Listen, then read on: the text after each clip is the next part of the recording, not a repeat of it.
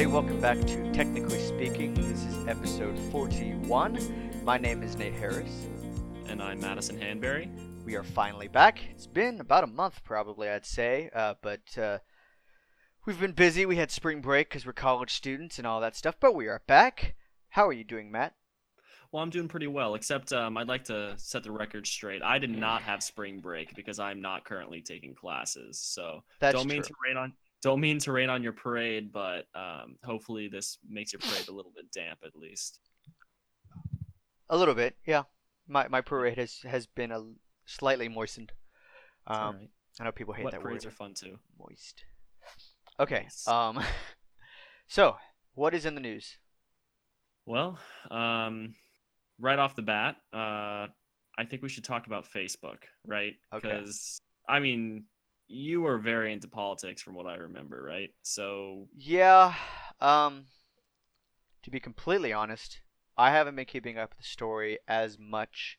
I just really haven't been invested in it too much. When I first heard about it, I was like, ooh, Facebook? Like, I was not surprised. It took me... I don't think anybody was really surprised that, like, no. What do you mean Facebook has all this data on us and Facebook would sell it and monetize it? Of course, that's not exactly what happened.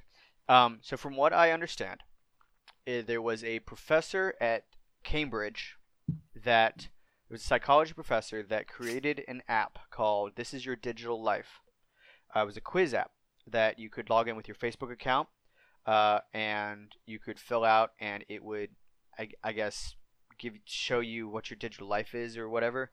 But because it interacted with Facebook, it obviously had access to your Facebook data. Like a lot of things, when you sign into Facebook, it says, do you give this app permission to know your email address and your online identity? The basic stuff. That you generally wouldn't care about other than for, like, I don't know, posting links. So this was back in 2014, and apparently at that time, as far as I can tell, it's been changed since then, but back at that time, Facebook was a lot more looser with what data you could get from an individual user. If an app is given access to your Facebook account, what that app could access. And in fact, while only about 270,000 people downloaded and used this app, because of their network of friends, this app was able to collect data not only on the people who used it, but on those people's friends on Facebook. And so this professor was able to collect data on about 50 million Facebook users. And then so there was the issue of people were, of course, upset about how that was even allowed. I think I heard that Facebook may have even helped the professor and kind of let him know that, like, hey, you can access this, and kind of push him to know that, like, you could get this and this and this, because I think the professor was after this data for research purposes, I believe. But he then violated the terms of service when he shared this data with a data mining and analytics company called Cambridge Analytica. Yep. This firm then, and this is, I think, where a lot of people are outraged because of the current political environment, is this firm then allegedly worked with the Trump campaign to kind of profile voters. Not to say that because of this is why Donald Trump won the presidential election or anything like that, but I think that's why a lot of people are particularly outraged about this one, is because it ties back to the president, and he's vastly unpopular right now. Yeah, no kidding. I mean, I even have, like, my manager is a staunch Republican, and he's like, okay, we need a new president. So I think I have spoken actually with a couple computer science professors here at the University of Georgia about this, specifically about kind of data mining and security and what this means. And they were talking about how – and Mark Zuckerberg came out with an apology in a couple different newspapers, and in it he said, you know, they're doing a full review of how this could have happened. They've changed the process, so, you know, no longer can apps access data of friends of people, as opposed to, they can only access that user as opposed to their friends' data. Right, which you should have never had in the first place. Let me mind you. To be honest, yeah, it should have. If the user gives explicit permission by clicking that button saying, yes, this app has access to my information, then that's totally fine. But you cannot just give away other people's data when they didn't even consent to such. It's not like there was a button saying, hey, if you friend this person, then they can see all your data and then other people can use it on your behalf. Yeah. Right.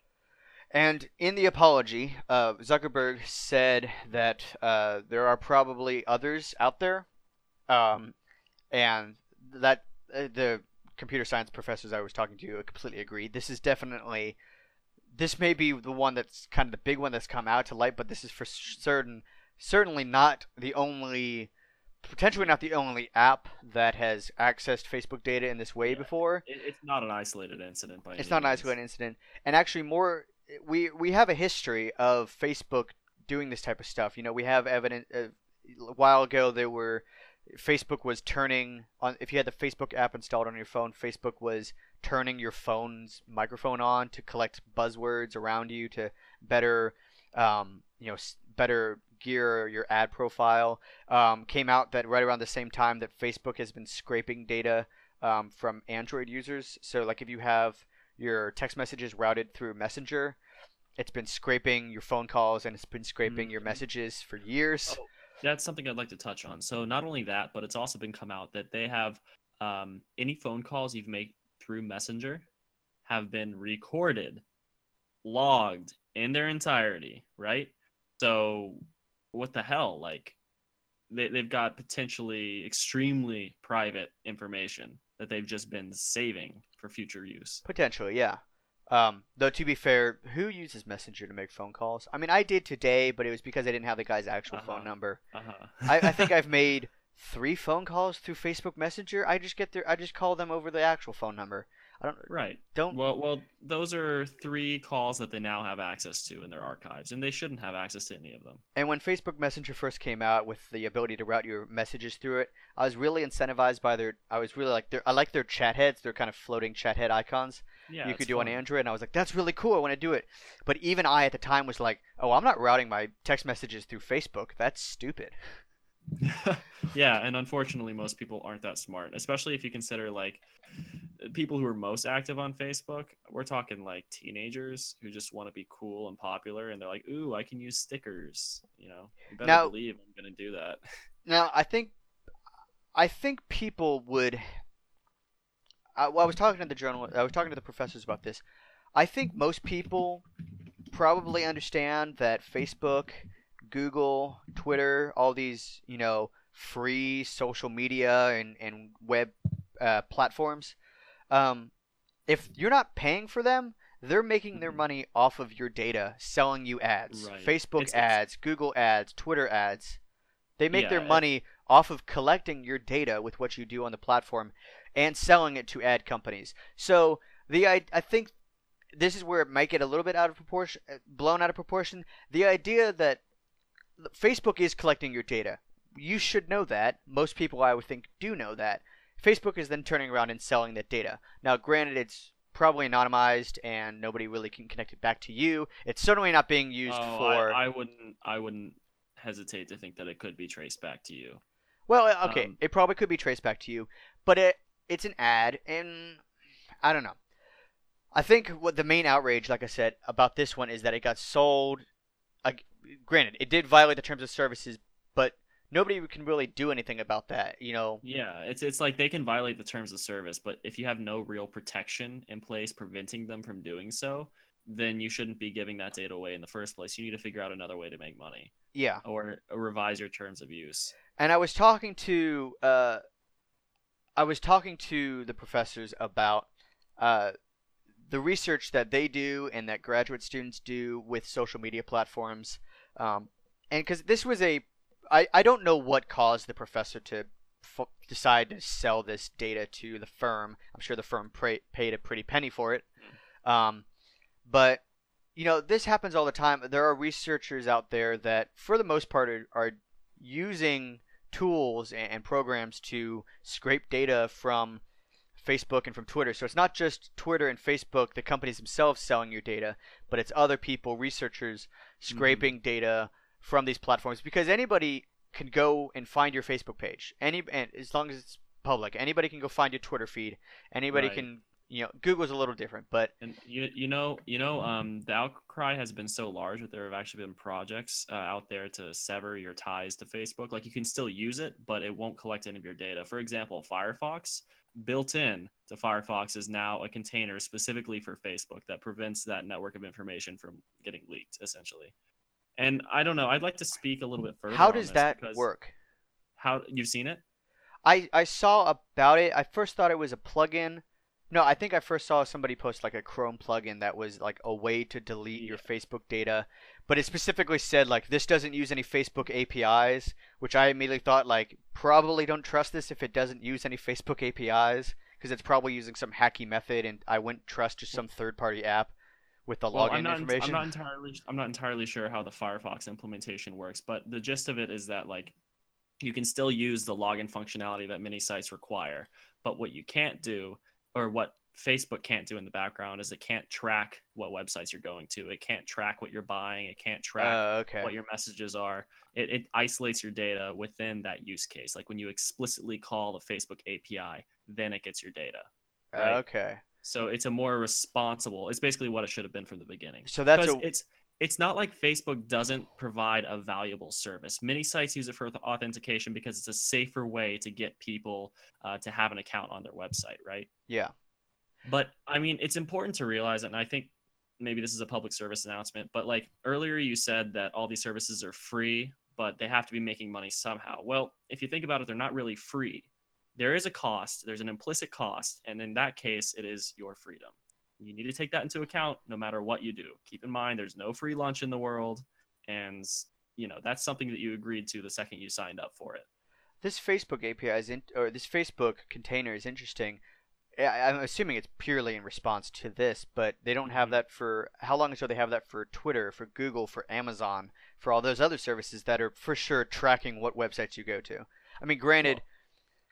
I anticipate that this very plugin will probably be generalized to not just social media sites, but every outlet of information. Possibly, yeah. So I guess what I'm saying is I have not joined the delete Facebook hashtag group. I know Facebook is collecting my data. I know. And I guess perhaps I'm a bit more advanced user. I know, first off, where to go look at what apps are using my Facebook data. Granted, I know there's been a big push. Everybody's like, everybody go to this section of your Facebook account and see what apps are connected to your Facebook account. I don't think I've done that for Facebook recently. I know I did that for Google a while ago just because I was setting up a new phone. And at the same time, it showed me like all the apps that have access to my Google account. And I think I deleted some that were old. But yeah, I mean, a lot of apps and a lot of websites have sign in with Google, sign in with Facebook, and you're giving them access to your data. And so, yeah, people just need to be careful with that. But at the same time, what the professors were trying to get across was also that, you know, people can find out your Facebook data without needing you to give them explicit permission because, you know, a Facebook page is publicly on the internet, a Twitter account, or it's publicly on the internet.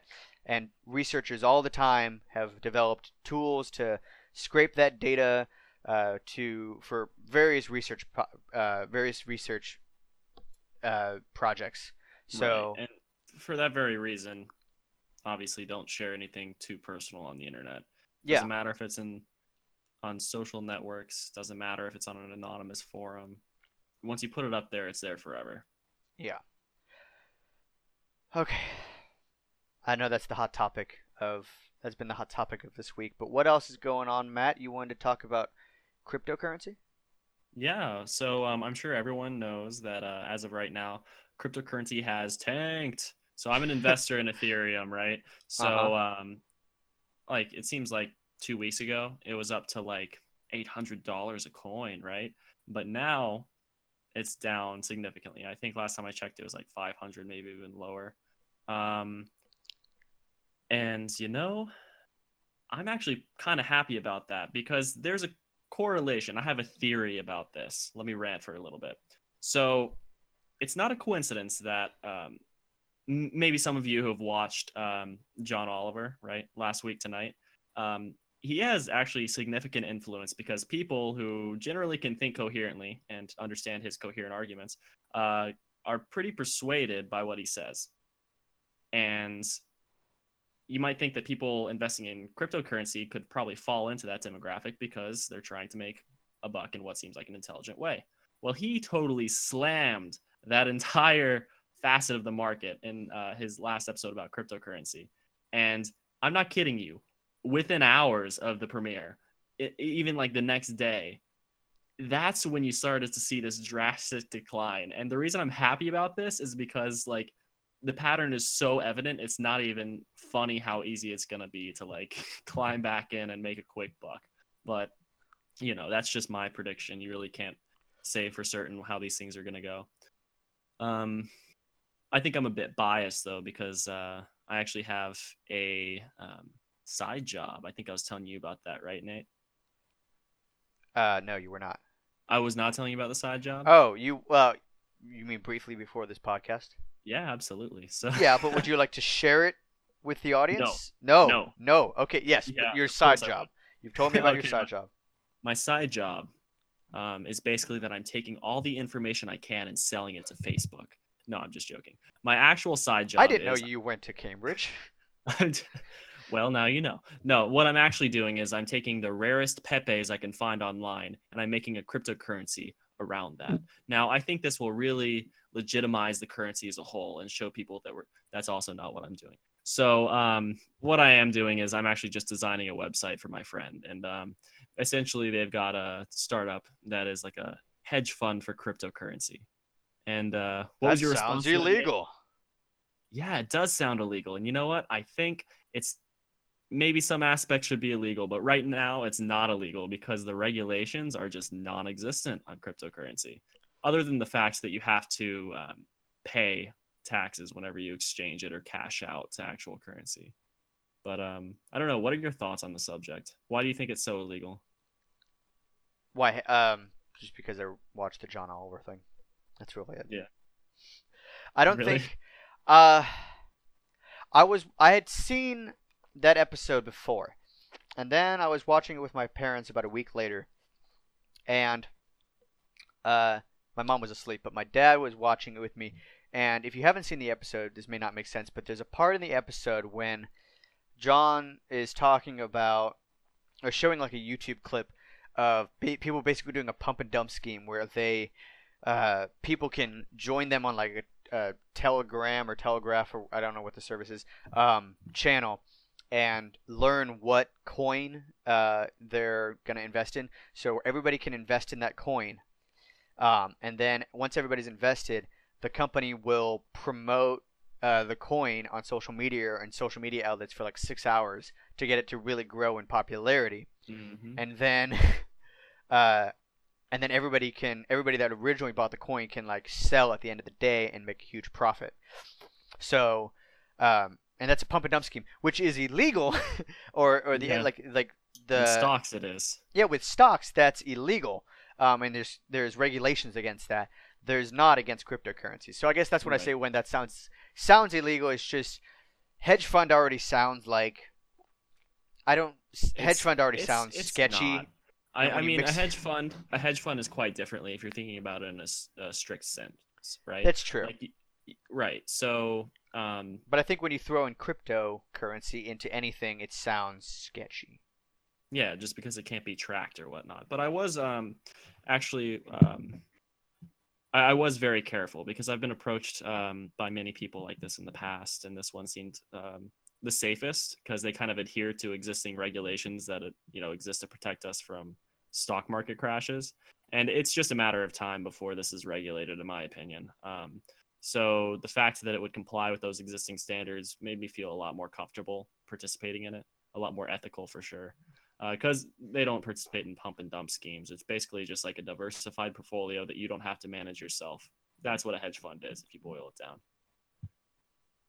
I see. Yeah. But, I mean, yeah, I'm making a website for it. So how are you happy that everybody is, that the market is tanking if you're invested in it? Oh, I have a minimal amount of investment in it, and I bought it when it was really cheap. So as soon as it dips below the price that I bought it at, which I think should be any day now, I'm just going to buy more. And of course, it might keep dipping, but I mean, I truly think that in the long run, like if you think of this as a long-term investment, you can't go wrong. I mean, I guess this is where it's going. Buy low, sell high. Yeah. And I that's fine. I mean, I don't have anything against cryptocurrency. I actually track Bitcoin, and I remember back. This feels like the Roomba. I remember back in like 2011, 2012, as in like 10th or 11th grade in high school, and people were like, I heard about Bitcoin, but it was like $30 or $40 each, and I was like, that's too expensive. I can't afford that. Yeah, and they were like talks of like Bitcoin ATMs, and this sounded really weird. And then I got in college, and freshman year, I knew a friend who had a Bitcoin. I don't know what he's done with it yet since, but like his grandparents bought him a Bitcoin or something.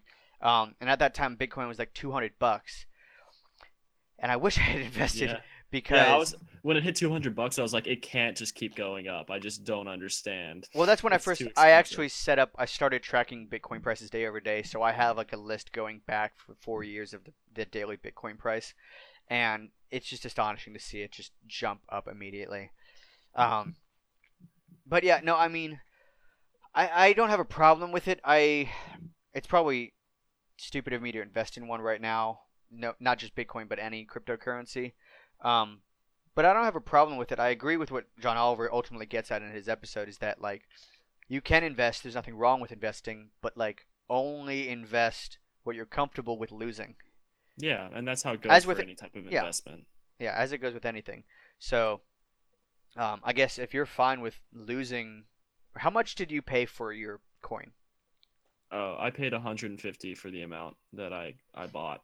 Okay. And I pretty much, in a matter of like after I bought it, I ended up having like 5 times as much as I initially invested.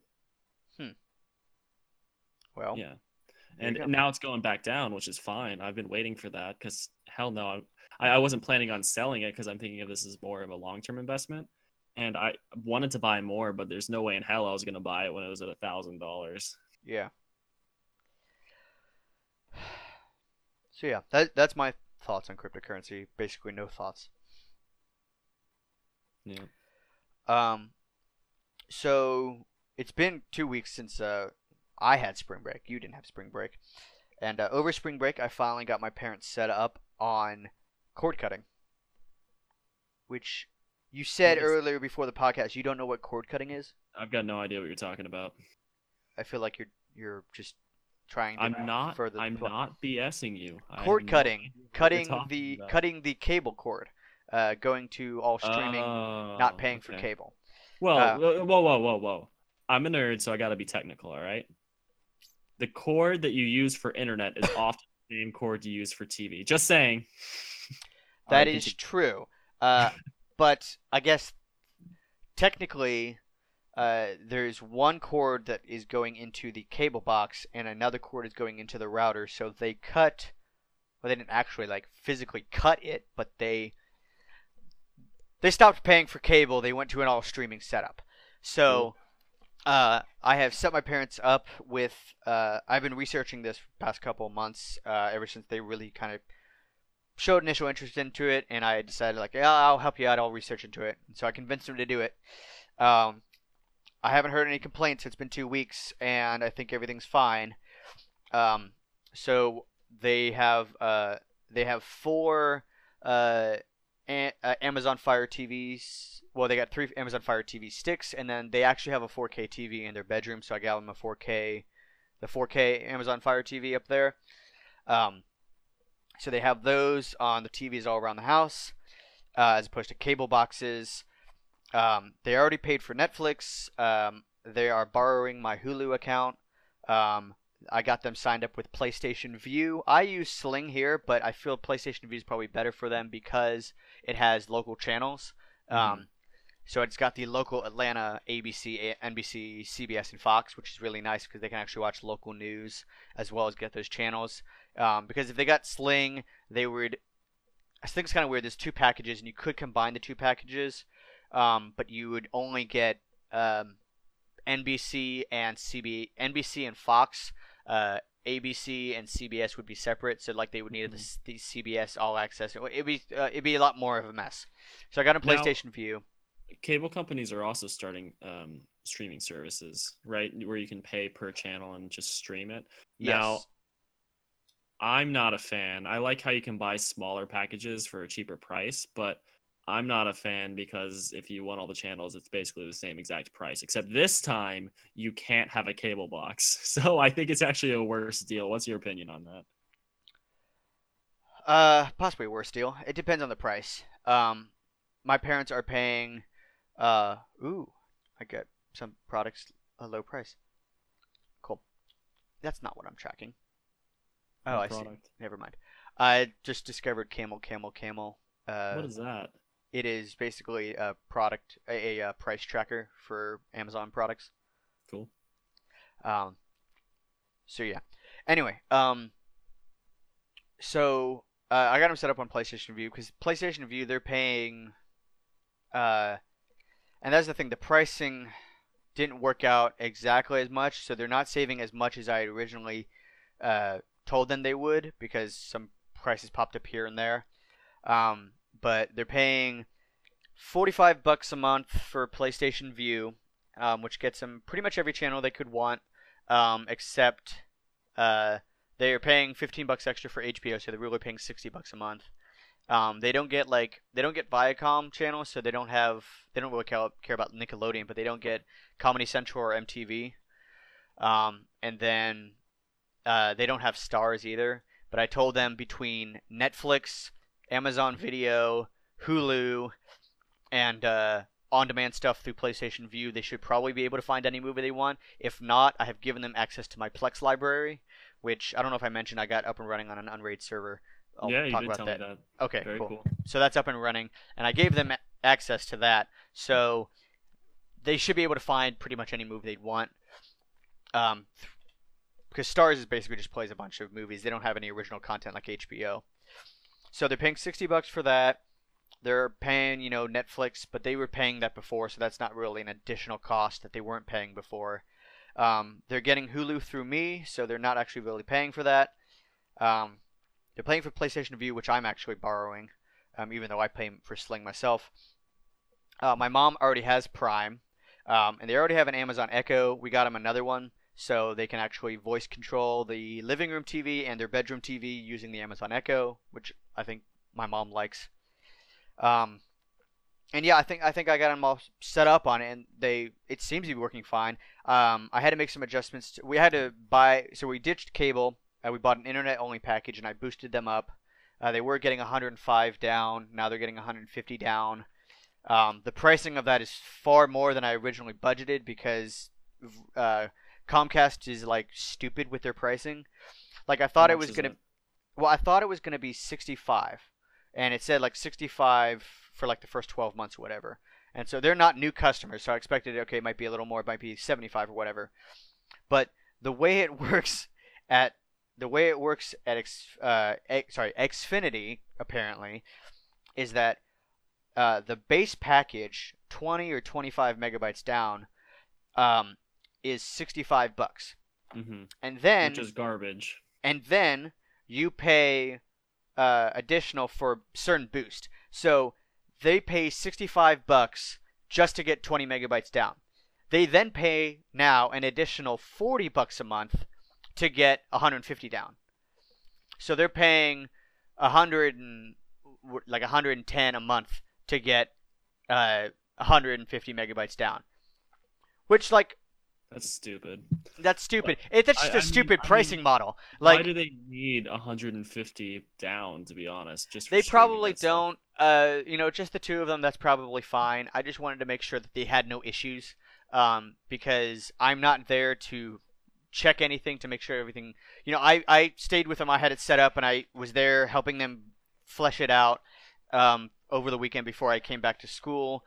I made some modifications to our actual internet router to prioritize the Fire Sticks over other devices. I made some modifications to turn on, I can't remember what the setting is, but basically prioritizing video streaming and media streaming over other network traffic. So to kind of make sure that like those things don't ever crap out, because I know if they crap out, I'm going to get a phone call. That was what I was really worried about, because I had expected, I actually went out of town for spring break. Like I went to my parents' house for a day. Then I went over to California with my girlfriend and I came back. And so I basically had the first weekend and the second weekend at my parents' house.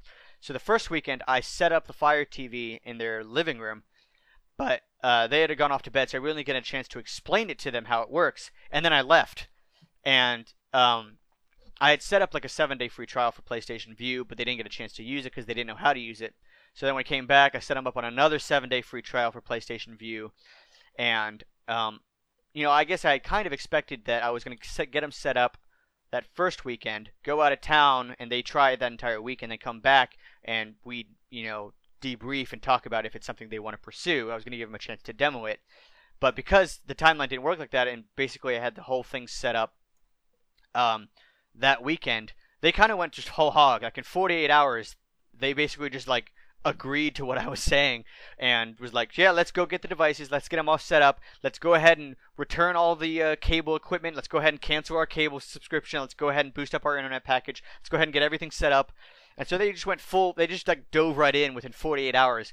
And so I was so concerned that I was going to leave on Sunday, and by like Tuesday or Wednesday, they're going to call me and say like, this isn't working, it's terrible, and they're going to be really upset. And I know that if something went wrong, they would lose trust in me and my, you know, they wouldn't like... Jeez, Nate, you want to talk about it? I mean... Well, I was just afraid they'd be like, they wouldn't be willing to give it another shot.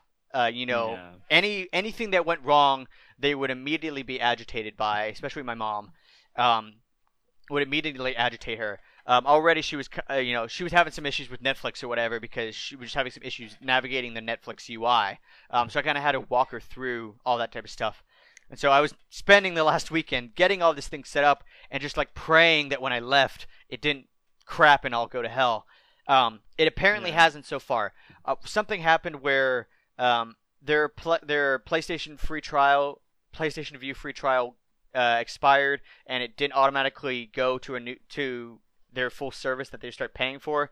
So I had to go into their account and actually start their service. But that was last week. I haven't heard anything since, so I'm assuming that everything's gone well so far. So as far as I can tell, because they haven't told me, cord cutting has gone well for them so far. I gave them 150 down because they've got 4 streaming devices. There's only 2 of them, so that at any time there would only be 2 TVs realistically on and streaming. That should be fine. But when my brother and I come back, specifically when I come back and have like a Google Home and a laptop and my phone and all these other network attached devices, and I'm running a Raspberry Pi or all this type of stuff, the network could slow down a little bit. And I'm preparing more for that. But I just wanted to give them plenty of leeway and make sure that like they didn't ever run into any issues. Right. So ultimately, the price. Sorry, were you gonna say something? Yeah, I forgot. All right, go ahead. The price. I'd originally anticipated that they were gonna cut their cable bill, their total monthly bill. Oh, I also convinced them to go with a new modem, because what they had from Xfinity was a cable modem combo, and they could have just gone and gotten a new modem, but you know, a modem's like $10 or $11 a month from Xfinity. That's and ridiculous. So I convinced my dad. I was like, you can go ahead and get like $60 modem, the $60 modem that I bought, and it'd be, you know, more than fine, and that's only, you know, within 6 months it's paid itself off. He went with that's a lot better. He went with $100 modem, I guess, for security sakes, but still within a year that thing's paid itself off. So half a year even. Well, no, $100. Yeah, 10 months. Yeah, 10 months. Yeah. I mean, like, and if they do have any problem, like, usually unplugging it and plugging it back in fixes it. I've actually toyed with the thought of like creating a panic button for like my family members, because you have no idea how many times I've just had to like instruct them on how to turn it off and on again. Like seriously, just have this thing like hooked up to a Raspberry Pi Zero or something, and it's just a button, right? And when you press the button, it telnets into your router, and it just resets it. That's all you need. You mean like so they can? That could work. So they could just like, they're like, oh no, it's not working. Panic. Wait 2 minutes. All right, it's fixed. That could work too. Yeah. I might work on that over the summer. But yeah, so as far as I was thinking, their cable bill they were gonna cut their bill from. Obviously they had to buy all the Fire sticks and all that type of stuff, which would cost about $200. And then I didn't expect them to buy a modem and all that stuff. So they probably invested about $300 just in the technology, which is the and then they bought like some remote add-ons. So they may have paid more of like $350, which is about what their cable bill was. I think every month they were paying about $300. And my original estimation was you'd have to lay down about $300 in buying all the equipment, but month over month, every month, your actual charges for PlayStation Vue combined, PlayStation Vue, Netflix, and Hulu, and all that type of stuff would come out to about $150, and an internet package. But they spent a little bit more on the devices than I anticipated. They spent the internet ended up costing a little bit more than I anticipated. They threw in $15 for HBO, but they're not paying for Hulu, so the whole total cost came out to a little bit more. So as opposed to, I think what I was able to convince them, partially what was able to convince them is I was saying, like, look, you can turn your $300 a month bill into about $120 or $130 a month. But now their bill's out to closer to about $190 a month. So really, they're only saving... To be fair, they're saving over $100. That's the thing. My mom was like, we're not saving on that much. Well, you're not saving as much as we originally anticipated, but you're still saving $100 a month. You're still saving $1,200 a year. And maybe they decide they don't want all of those services. Like, I get by perfectly fine on Hulu and Netflix. That's it. Yeah, that's true. I think they're traditional TV watchers, so they probably would like PlayStation Vue. My mom really doesn't use Netflix all that much, I don't think. Aside from they should get rid of that. And aside from... Maybe. Well, I mean, I use it, so I'm glad they pay for it. My mom has Prime. I don't think she uses any of the Prime streaming services, but 2-day shipping, and I think she discovered that she can have Prime. She has Prime Music on her Amazon Echo, so I think that was another thing. Buying the Fire Stick specifically, she already had an Amazon Echo, but now that she has the Fire Stick, she's just more engrossed, and she has more of a reason to use the Alexa. I thought I triggered mine. I didn't. So I think she's just further into the Amazon ecosystem now, and so she has a reason to use the Echo, and now that she's got the Fire Stick, so she's just kind of all in on that stuff, which I could go off probably on another podcast about how I thought. I'll talk about it in a later podcast. Little tease for next week maybe. I thought Google Home was going to be so much better than Amazon, but I have to admit, and it's been 2 years? It's been a year and a half. Mm-hmm. Amazon is just better than Google Home. I'll admit it. I really love Google, but that's fine and dandy, Nate. But we have to also come to terms with the fact that they both suck. And that's not to say they won't get better. And Amazon is certainly better than Google, but they're both pretty close to useless, in my opinion. I guess we could talk about this now if you want. I just wasn't going to. Yeah, well, we can talk about it later. I mean, okay. I feel like I'm starting a flame war over here. All right, if you hate me, be sure to subscribe.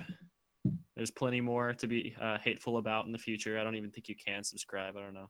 Maybe on one of the services we post to. Yeah, you can subscribe, and on Google Play Music, on iTunes, on... Can they comment?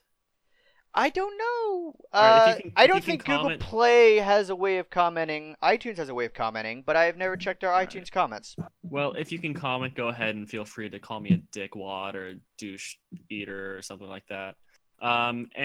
Just like track me down and harass me. It's fine. I'm going to check. Do we have any comments on Technically Speaking? on iTunes. Customer ratings. We have not received enough ratings to display an average for this podcast. That doesn't mean we haven't received any ratings. Just we haven't received enough ratings. It doesn't mean we've received any ratings either. But yeah, I don't see any. I'd probably have to go into the back end because as an administrator or whatever, look at the whatever. Anyway, so no, right. Apparently we don't have any reviews. Rate us 5 stars if you think I'm a dick. Should I say like more controversial and enraging things? Sure, why not? Right, I think we have the explicit tag on. All right. Fuckity fuck, fuck, fuck, fuck. All right, now it definitely has to be on. So. Alrighty. Yeah. So all those darn, 12-year-olds that were listening to the Technically Speaking podcast. If you're under 15, you're just a bunch of varmints. You hear me? Just a bunch of varmints. What are you? So you Yosemite Sam? I was born and raised in Georgia. I am getting in tune with my inner redneck. You're all a bunch of varmints. Alrighty then. Yeah. Okay. Well, you were talking about subscribing. Does that mean this podcast is over? Well, if you want it to be. I mean, if you want it to be. Go ahead and wrap it up. I'm going to keep rambling about varmints. All right, you keep talking about varmints. Well, my name is Nate Harris. If you would like to follow me on Twitter, this is so distracting. Dude, if you would like to follow me on Twitter, please do so at n8 n withan 8 n withan 8. And if you go there, you could probably see that the UGA SGA results are posted. So yay, congratulations to SGA, whatever. Matt. Oh yeah, what's up? Are you done rambling? Yeah, I'm just seething now. I've moved on past the rambling stage. Okay, well, through your seething, could you explain how people can get in touch with you? You do this every week, Nate. Every week. All right, you can just email me at mhanberry1@gmail.com. That's it. That's my email. That's my personal email. You all have it now. Send me hate mail. See you guys later. Okay, because to be fair, what we've had so far has been your research website. So yeah, that has been your contact link. I'm not going to change that in just because I don't want to have to type a new thing. So I'm just going to keep putting your research website. But yeah, go email him at mhanberry1@gmail.com. Yeah. All right. Well, there you go. Send Matt some hate mail. Yeah. I know I am going to. Screw you guys. All right. Love you. Bye. Thank you so much for listening, guys. See you next week. Goodbye.